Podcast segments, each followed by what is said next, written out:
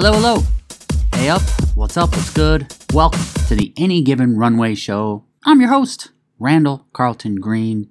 Any Given Runway celebrates the exploration of new cultures by highlighting some of the most artistic, athletic, tenacious, basically unique and interesting people in the world. Everyone has a story, each person a scholar. Welcome to season three as we continue to seek out some of the most unforgettable humans, some of the most memorable stories. In the first two seasons, the show featured guests from over 60 different countries and will continue down that path because it is imperative that we cherish the differences. And we can only do that by getting out and journeying into unknown frontiers, whether it be physically or simply through conversation, sharing lovely experiences and saluting the tenacious and resilient guests. We have an outstanding, outstanding episode for today with an unforgettable guest for episode 500. Oh my goodness. Here we are. We're just hitting 500 episodes in year three of the show. And we wanted someone special for today's landmark episode. And it was an easy choice as we welcome Kristin Harila to the show. Hailing from Norway, she's a professional climber and former professional skier. She has reached the top of three of the seven summits Kilimanjaro, Aconcagua, and Mount Everest. In 2021, while on Everest, she also summited Lhotse in 12 hours, which ended up being a world record, becoming the fastest woman in the world to top Everest and Lhotse, which is the fourth highest mountain in the world.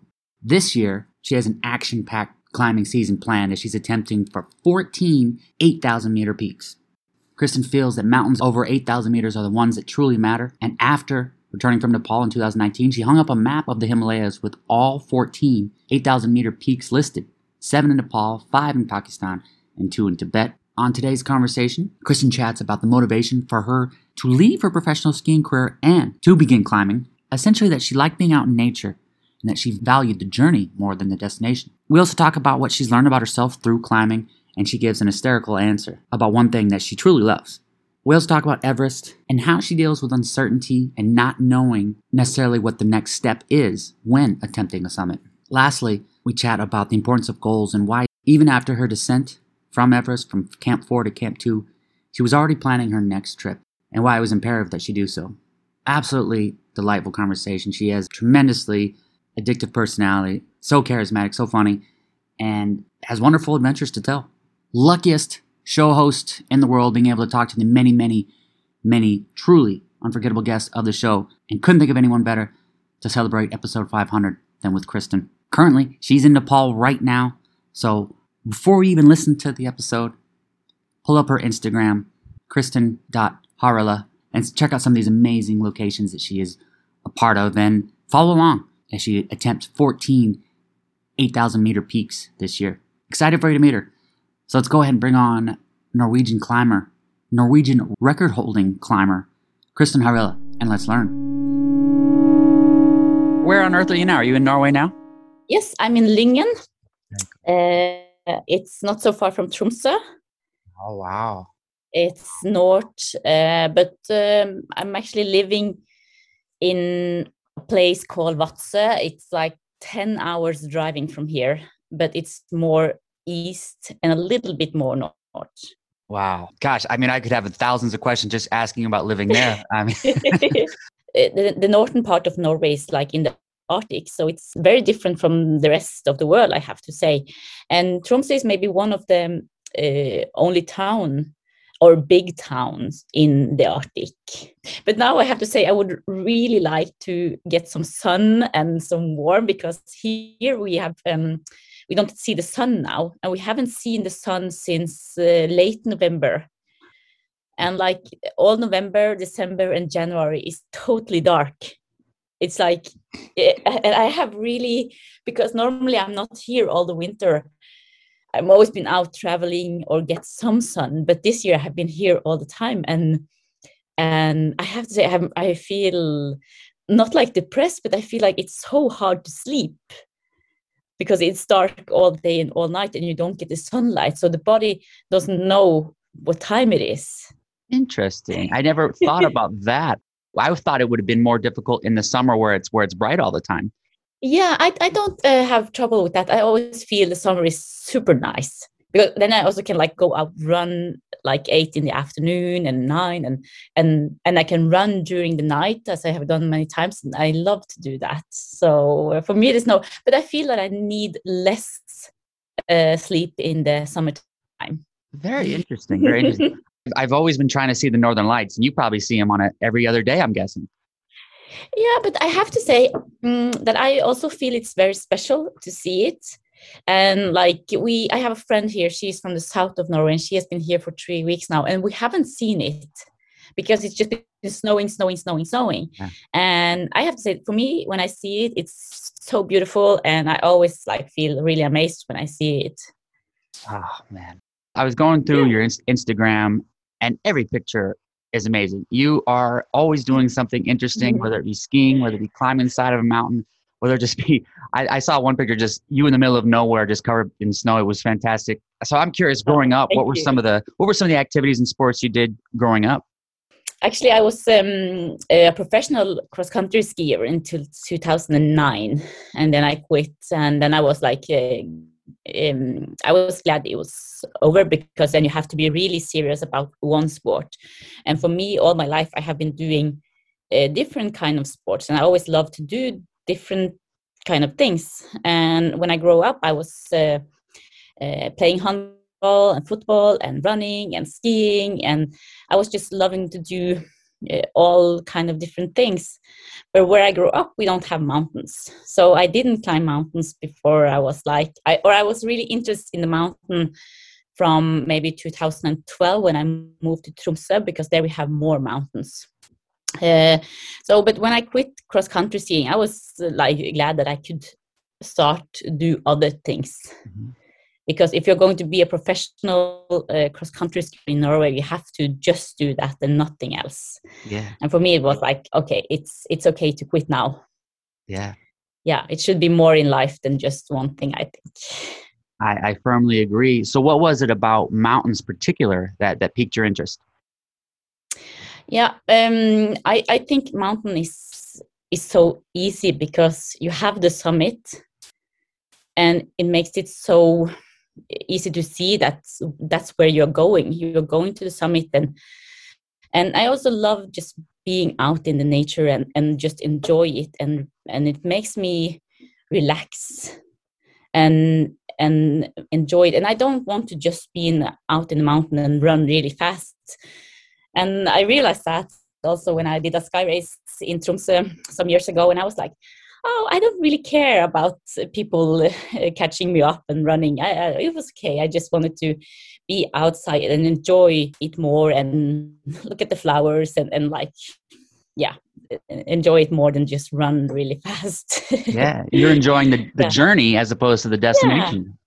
Yeah. yeah, and and like and, and I enjoy to be out in fresh air and it makes me relax so much more and and the last couple of years um, before I quit my job in 2019 I was working so much all the time. And I was just like training just to keep myself in a little bit of shape but it was more like running on the street or on the treadmill and, and it wasn't much time out in the nature. And it made me realize how much I miss that uh, feeling and how much it makes me like uh, calm down and and appreciate uh, the small things in life about being outside and and hearing uh, birds and seeing flowers and like yeah being closer to the nature then. Did that change over the last couple years with the pandemic quarantine and lockdown and everything? Were there a lot of times you weren't able to get out and travel?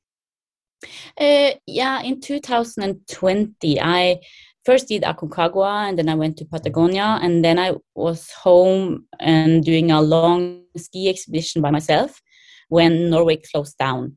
And then I stopped the expedition and went home because everybody was saying, oh, you have to go home. We shouldn't take any risk.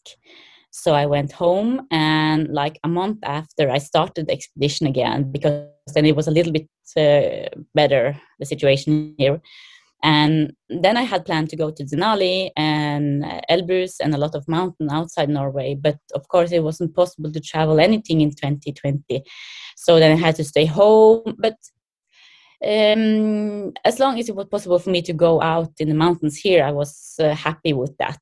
And and I, I, I, actually was really glad on that uh, when I went to Everest because I had a really really good training uh, months from um, maybe yeah from April uh, March April until uh, late um, yeah maybe December 2020. So I had like a really good training year. And I actually think I never have been training so much as I did that year. And I, on Everest, I was really glad I did.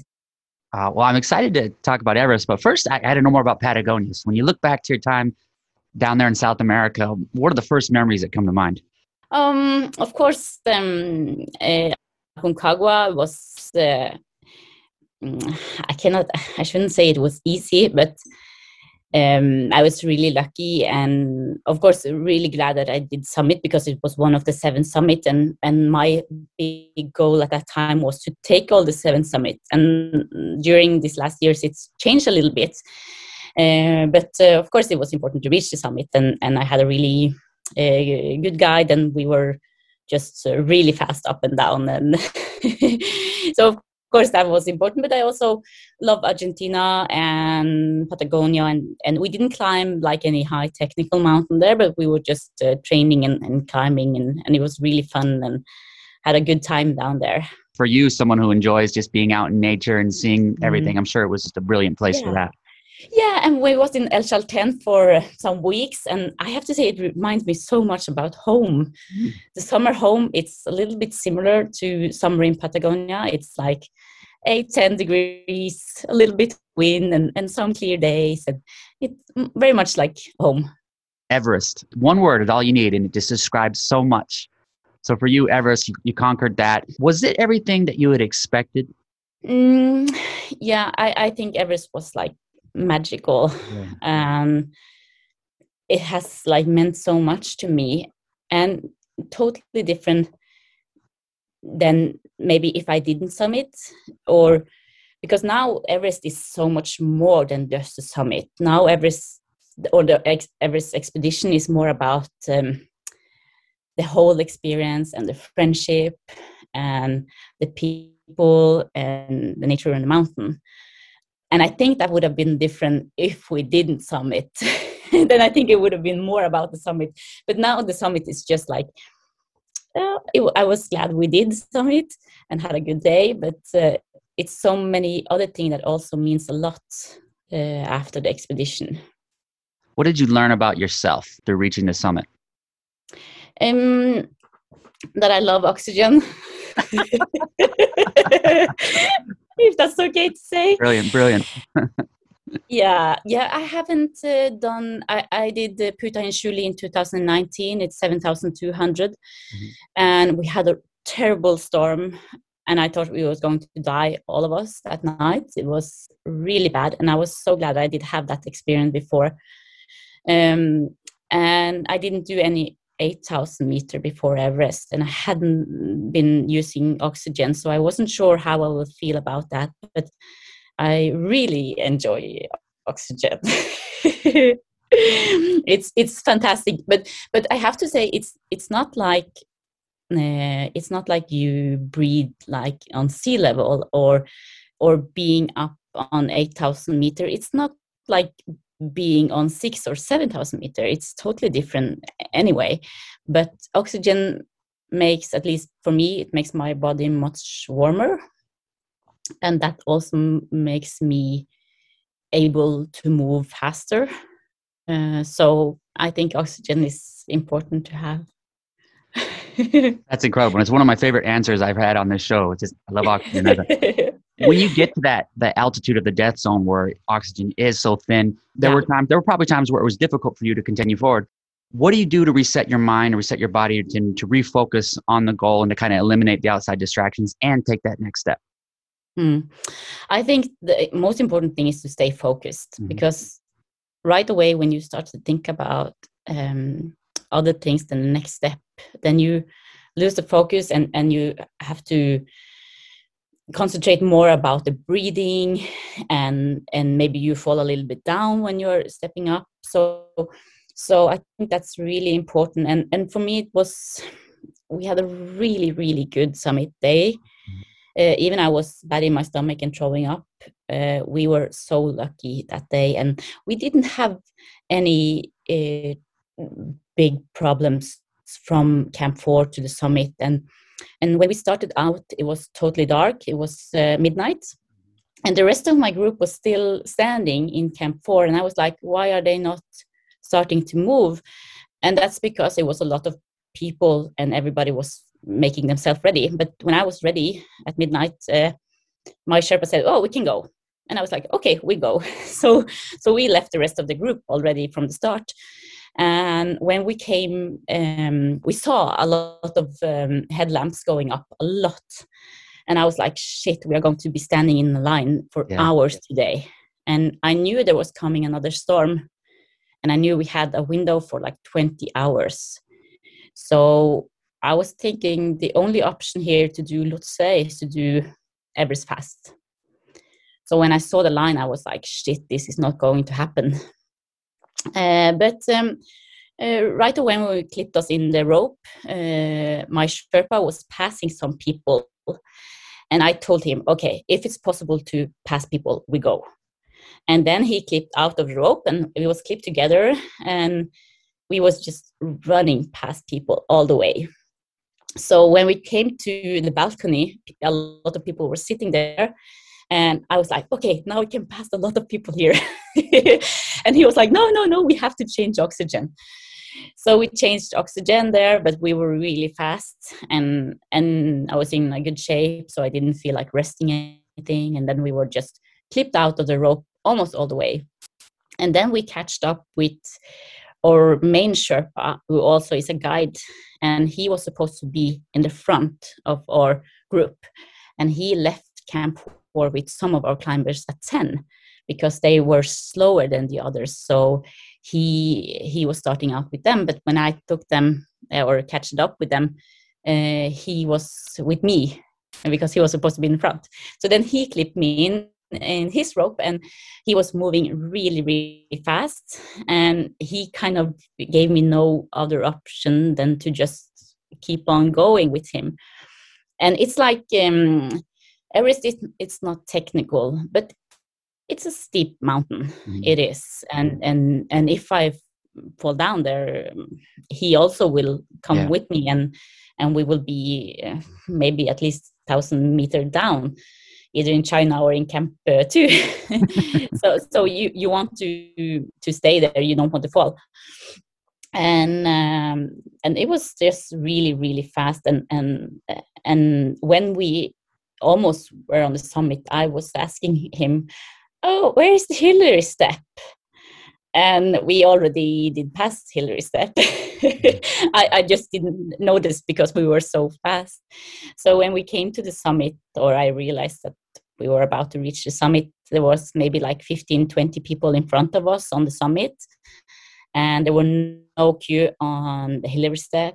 And we waited a little bit before we touched the summit so people can get down and we can get uh, on the top to take some pictures. And then I looked at my watch and it was 619 and I was like okay we have been really really really fast I was planning 10 to 12 hours or something so then I realized, okay, Lhotse is possible. So I was just saying, okay, let's take the picture and climb down. So we took the picture, and I, th- I think we were there for 20 minutes or something. And of course, I was happy. But if I'm ever climbing Everest again, I'm going to spend more time there and enjoy it more because now it was just, okay, let's take the picture and get down. And we turn around and climb down. But then we came to Hillary Step, and then all the people were on the way up. So we were stuck in a queue in Hillary Step for like maybe 45 minutes.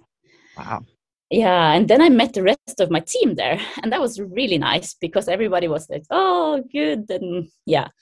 So and and I realized that all of them were going to reach the summit because it's so close. So so it was really nice to meet all of them, and and right under the south summit um, i was having problem with my stomach and i was like shit where where to go here because there's no place to go and there was a lot of people in this queue on hillary step and that's about it's just some meters between. I was like, okay, it's just to do it. So, so I, I just uh, clipped a little bit out of the rope and, and went some meters on the side, and and then I went to the toilet, and then we were climbing up to uh, the south summit, and there I had to throw up. So I did throw up, and then my Sherpa was like, "Oh, are you okay? Are you okay?" And I was like, "Yes, I'm fine. This is okay. it's it's okay." And then we went down to Camp 4 uh, pretty fast, I think, and rested some hours there. And we asked the main guide, Can we go to Lhotse? And he said, Yes, just go. And then this main Sherpa, who's also guide, he, he was like, Oh, sorry, you can go, but I cannot come with you because I have to be here and take care of all the Sherpa coming down and organize everything. But I can send with you another Sherpa, so I get two Sherpa with me so I had the Sherpa that came with me from the start. His uh, Pastava, he is called, and another Sherpa. So I think we rested maybe two and a half hour in Camp Four. Wow. wow is my only. So that was Everest. It was really fast. Wow, what what an experience, and that's a, a, a hell of a place to to have stomach issues when you're yeah eight thousand yeah. meters up. yeah, it is, but it, it's pretty normal yeah. um, to get trouble also because it's it's not so easy to find uh, at least this year it was really dry so it wasn't possible to find good yeah. snow to cook and and and yeah and you are really high up of course how's the waiting time when you're up there on the hillary step and maybe you're just about to reach summit or coming down there's got to be a mm. lot of a lot of anxiety that comes with that like you're so close but now I've got to wait. I came all this way. Now I got to wait in a dang queue or even coming down. There's probably a lot of anxiety. You want to get there. You want to get and take your picture, and everybody else has got the same mindset. So, what's that like? Yeah. Yeah, for me, it was uh, I was having a nice time there actually because I met my friends and and it was okay. And I was like, okay, I don't I don't want to stand here too long, of course, yeah. because you really fast get cold up there. But but I, I, I, it wasn't a big problem for for me and i was just focusing okay now we can relax a little bit because there was no place to move it was just you have to just wait until the queue yeah goes up and and and uh, i wasn't stressed about that and but i think it's uh, a lot about keeping the focus and also about the days that you have to wait in the tent. And a lot of people uh, get trouble those days because in camp 3 we had to wait uh, two extra days because of the storm. And in camp 4 we had to wait one extra day because of the storm. And i think people that is getting stressed about that and, and don't feel comfortable in the tent um, they start to think about their own beds and a warm shower and their family home. And but for me it's always like okay i feel okay i can relax one more day. I can um, yeah, and I'm just enjoying uh, that time and thinking that it will make me stronger for the next push. Uh, but of course, you have to be comfortable with with that and like peeing in a bottle and pooping in a bag and and if you're not or if you're not comfortable with uh, that it will be uncomfortable in the tent with two other people and and maybe not so easy to sleep and and and you're eating very little and so if you're not comfortable with that um, then it's easy to say that i'm going down yeah. but i really enjoy that time and and i think that's a good thing to not be stressed about yeah. the time yeah whether it be everest or lhotse or any of your mountains that you've conquered I'm yeah. curious about the mental toughness that you have. You have an, incredible amount of mental toughness. So, what are you thinking about as you're going? Or do you have a specific mantra to, to keep you focused or anything? Um, I think the, or for me, I find it really easy because when I'm there, I'm just so focused on the job mm-hmm. that I'm going to do, and and home, I feel that I'm not so good at that. Um, I feel like if I'm going to do uh, work home on the computer or going to do something, I always start thinking about something else. Uh, but up in the mountain, and also the time that we are waiting in base camp and the track into base camp, even it's really early, I, I, and I also can see it on the picture when I see myself and I don't know that people are taking picture of me. I see that I'm so focused on the job that has to be done right where we are and um, and that's really important up uh, high to not start to think about other thing but just keep focus on the next step mm-hmm. and especially on Lhotse when we had been out for really many hours and and it was uh, steeper than Everest and it was more uh, like not so easy to go up there because it's more rocks and snow and ice changing and and um, yeah it's a little bit different. And uh, and then I was uh, just like okay focus on the next step. And if you don't you will take a bad step or you will go a little bit down or or you get like um, problem with your breathing because also like keeping focus on like just uh, doing the slow and good breathing that you don't think about other thing and you suddenly do like because then for me i feel claustrophobic when when i feel that i don't get enough um, uh, oxygen. Well that's because you love oxygen. Yeah i love oxygen I talked with a South African climber, Cathy O'Dowd, and one thing that she mentioned was that she enjoys when things don't necessarily go to plan when she has to adapt. So she, she's got her plan that she all set on the mountain and maybe the storm comes in or a rock's different. Mm. She likes those little challenges that come along the way, basically having contingency plans. So for you, when you don't know the route and you know there's going to be a lot of uncertainty, how do you go forward on that? Because I know that's got to be difficult. Yeah, but I also like that I don't know everything about the climb and how it's going to be. I think it's a little bit exciting to explore uh, what I don't know and and go to new mountains. And and um, I see some people or climbers go and do the same mountains over and over again and and and uh, and I really like to do different mountain and thing and, and just don't know what's coming. And of course up in the mountain you you never really know because it can be totally different as we had on Putha Hiunchuli this uh, crazy storm. And there was another group uh, coming uh, i think it was two days after us and they have a totally different summit push than we did because of the weather. So so that's really exciting about climbing mountains i think. Has but you that... have to you have to like uh, to not know. Yeah. Well has that also gone into your everyday life when you're not climbing? Do you, do you like uncertainty and doubt when you're away from the mountain? Uh, maybe I do, but I, I really, in so many ways, wish I had a stable life. or at least I'm thinking that that would be a good thing to have a stable life but uh, it seems like i'm choosing different things all the time. Uh, so maybe that's something that i actually like. I don't know. From what i know about you if you had a stable life you would quickly get bored of it. Yeah it seems like seems like i have to change it. And when it's been stable for a little while i feel like okay i need to do something else. And and i really like when it's new challenge and and like when I took a manager job in Tromsø, I was running a, a, furniture store, and it was going really bad when I I took over there. But uh, after three years, we were really earning a lot of money, and everything was stable and good. And then I felt like, okay, eh, now I'm ready for new new things.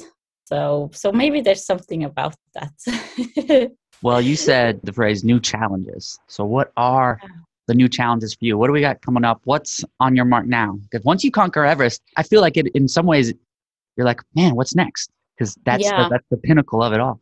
Mm, yeah, that's a good question. And and um, after uh, we rested in Camp Four, we were uh, just going right away to Lhotse and had a good day up there. Even I had to go to the toilet like two or three times on the way up but the Sherpa was fantastic up there. And then we reached the summit just before it was dark. And we did summit both in, in 12 hours. And that's the fastest time a girl had done that. Mm-hmm. And then we went down to Camp 4 and we was out for 22 hours.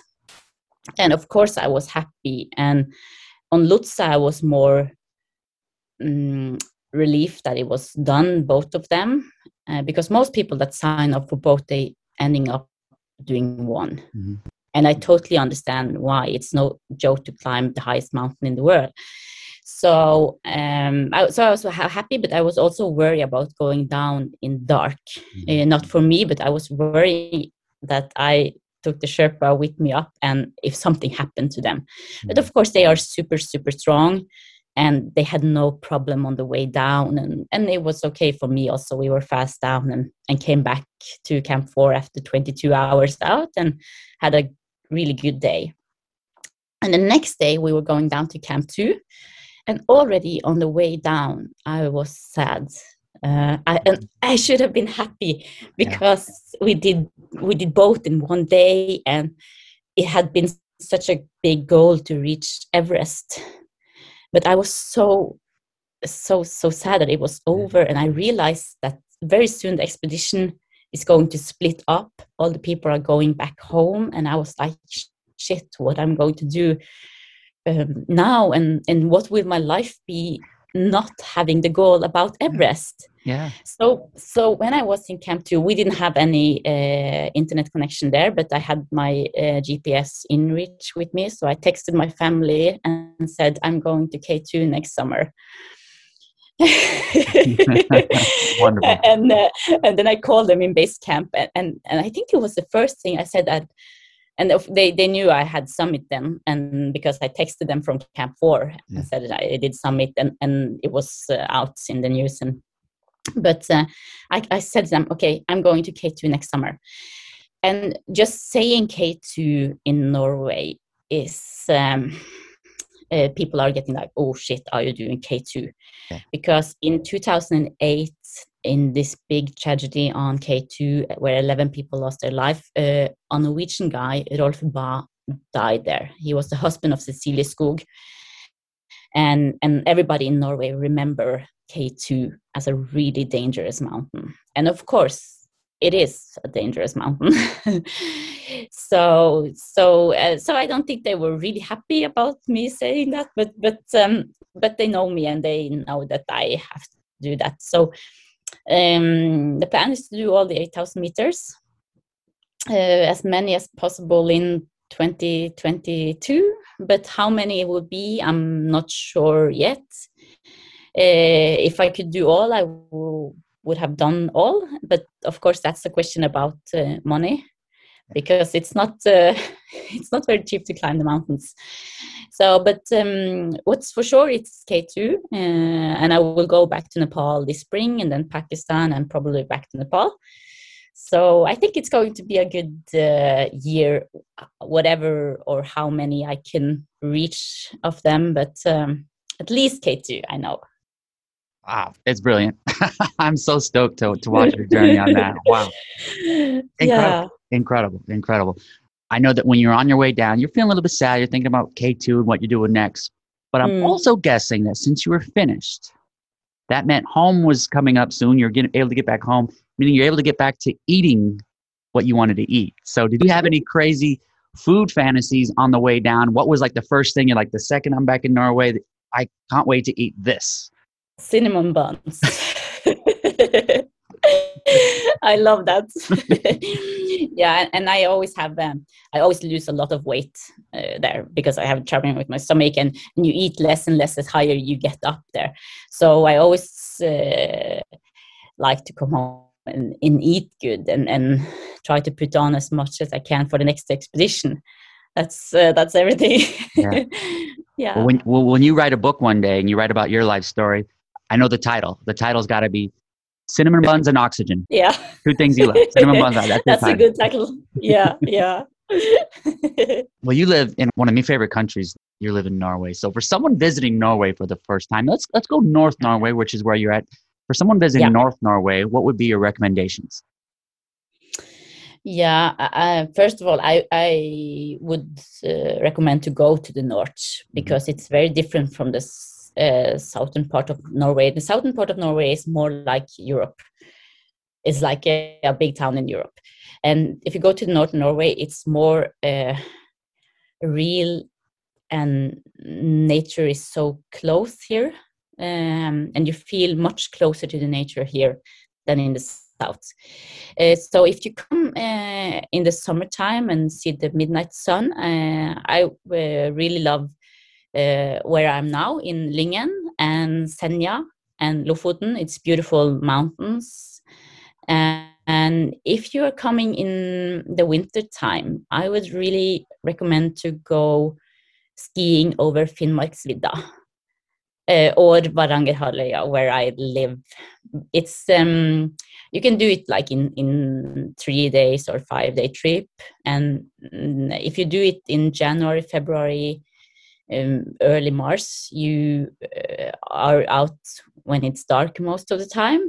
And if you're really lucky, you get like 40, 50 minus degrees and clear cold weather. And you you can just turn off the headlamp and go in the northern lights and that is really fantastic. Sign me up for that. And you mentioned lofoten for the longest time my computer screensaver was the lofoten islands right there because uh, one of the most oh, beautiful yeah. places i've ever seen yeah i love lofoten and and and lyngen and senja is uh, very similar to lofoten and of course there is a lot of uh, tourists in Lofoten, but it's so you don't have to go to the mountain there where most people go. It's so many mountains to go to. Uh, even they are not very high, uh, like many of them a thousand meter or lower.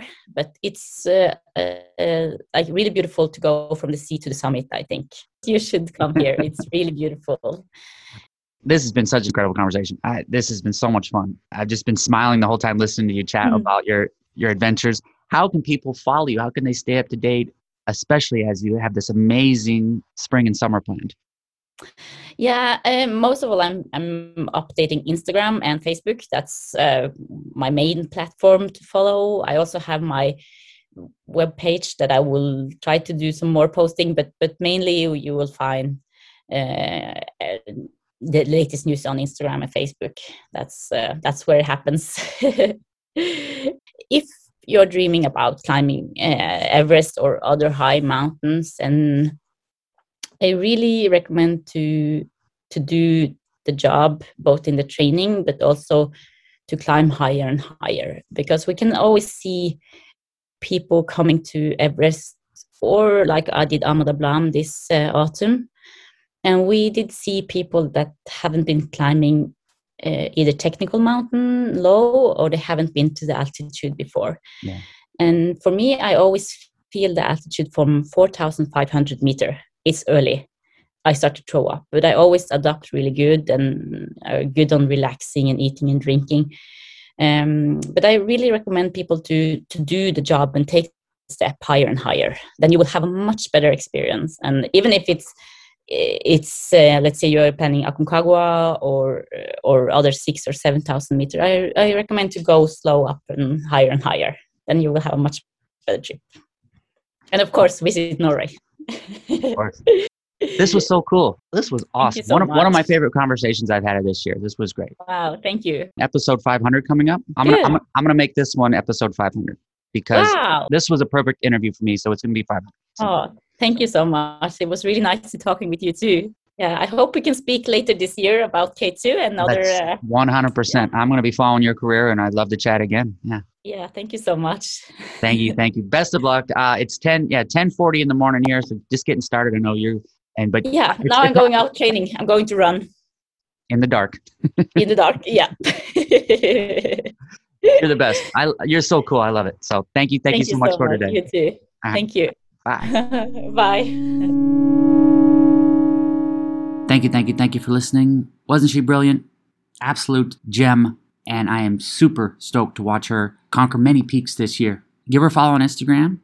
And once again, thank you for 500 episodes and cheers to 500 more. Everyone has a story, each person a scholar. Thank you for listening.